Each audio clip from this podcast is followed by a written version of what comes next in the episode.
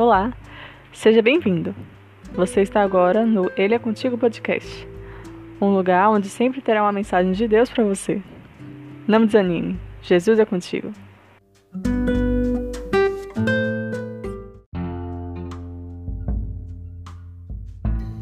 Capítulo de hoje, Ezequiel 4, versículo 14. Mas eu respondi: Ó oh, Senhor meu Deus, isso não. Eu nunca me manchei comendo comida impura.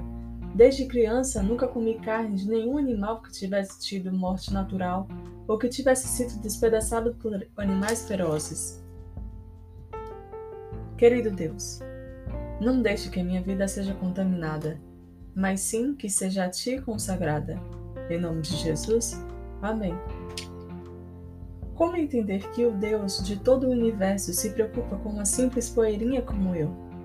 Mas sim, ele se importa, ele liga, está sempre atento. Suas leis sobre nós não são um fardo. Antes, são orientações de como vivermos plenamente, porque foi para isso que ele nos criou.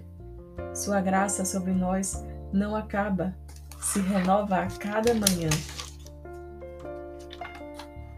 Senhor, tua fidelidade é além de tudo o que conheço.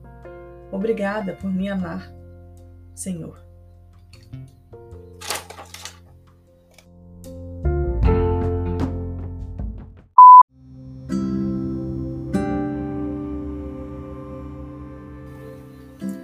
Dando continuidade ao ministério do profeta Jeremias, Ezequiel foi chamado para ser profeta na Babilônia, falando aos judeus cativos.